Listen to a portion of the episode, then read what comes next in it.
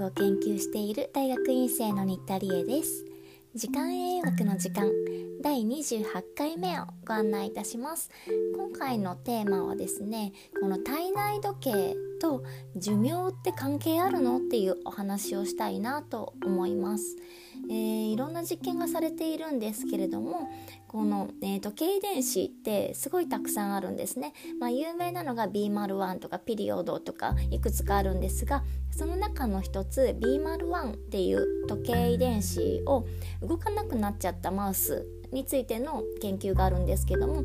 この時計遺伝子 B01 が動かないだけで、えー、寿命がとっても短くなってしまったというふうに言われています。通常のマウスちゃんは2年ぐらい生きるんですよ。24ヶ月以上生きるんですけれども、えー、なんとこの B01 が動かないマウスはその半分ぐらいですかね、えー、寿命が10から13ヶ月になってしまったという研究があります。さらに、えー、体重も普通のマウスと比べて軽い。それから、えー、各臓器肝臓とか肺とかも軽い。小さくしか育たなかったのか、えー、うまく維持できなかったのかといったところですし特に筋肉の量が少ないっていうふうに言われています。えー、これは老化していくとねどうしても人間もそうですけれども筋肉が減っていく。サルコペニアっていうふうにも最近言われていますけれども、えー、そういった筋肉が減ってしまうというようなことや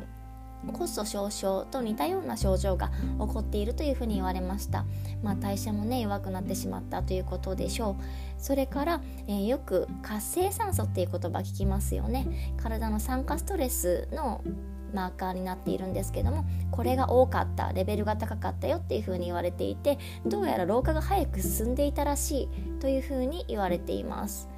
で、えー、あとはこの心臓の機能ですねこの心臓循環系の機能も落ちていたことも関わっているんじゃないかというふうに言われております。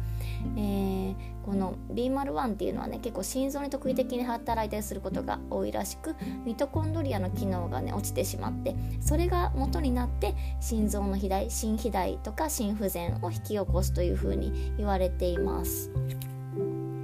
さらにこの B01 が動かないマウスちゃんは行動リズムは一応あるんですねこのお部屋が明るくなったり暗くなったりするつまり外が朝と昼を迎えるみたいな一般的な12時間12時間ぐらいの、えー、明るさのスイッチが入るような環境ではやっぱり自分たちが夜行性なので暗い時に活動をするっていうのが見られるんですけれどもずっとライトを暗いまんまにしておくみたいなことにするとリズムが消えちゃうんですね。まあ、人間でいうと常に明るい24時間電気がついているような部屋で、えー、活動しているとリズムが消えちゃう。というふうに言われています。なのでねこれ人間も多分一緒です、えー、この夜でも明るいところにずっといすぎるとか昼でも光を浴びないとかお部屋にこもりっきりであるみたいなことをするとリズムが弱まっちゃうんですね。なので光の条件をちゃんと自然に近い状態寝る時はちゃんと暗く活動する時は明るいところにも出るということが、えー、大事メリハリが大事というふうになってきます。じゃあ逆にこの寿命を延ばすような体内時計をうまく使っていく方法はないんだろうかっていうようなことを考えた時にアルコールの回でもちょっとちょうどした。長生きの酵素正確にはヒストン脱アセチル化酵素っていうんですけれどもこのサーチュインが活性化することによって、えー、寿命が長くなるよというふうに言われており長寿遺伝子とか呼ばれていたりします。このサーチュインが赤ワインとかによく含まれるようなポリフェノールを飲むことによって、え、活性化するっていうふうに言われておりましてでさらに、えー、それによって B01 とかパー1パー2といったような、えー、主な時計遺伝子の量が増える発現量が増加するっていうんですけどもそういった状況に持っていけるので、えおすすめです。さらにこの長生きっていうことを考えた時に、まあ、動物の、えー、研究なんですけども例えば症状映えは体内時計をしっかりと、えー、刻むことによって長生きにつながるかもしれないというような、えー、ニュアンスのものがあります。このね症状映えさんってよくこの時計遺伝子の時には出てくるんですけども、えー、大体寿命が8週間なんですね。なので老化を観察しやすいんですけれどもこの老化によって心機能が低下するっていうのが、あるんですがこれを、えー、食べるタイミング食事のタイミングを活動期の12時間だけにするっていうことをやってみるとこの、えー、老化による心機能の低下みたいなことが予防できたというふうに言われています。まあ、寿命がどうだみたいなこと書かれていないんですがとにかく心機能がね、えー、良くなるというか、えー、老化しないっていうのは結構大事なことだったりするのでいいんじゃないかなと思います。はい、この食べる時間をね限るっていう、えー、前も話しました。TRE ですね。タイムリストリクト、えー、イーティング、えー、この夜にあんまり食べない。食べてる時間帯食べ始める時間帯と、えー、食べ終わる時間帯をまあ12時間ぐらいにキープしておくというのをやってみるのは一つポイントですね。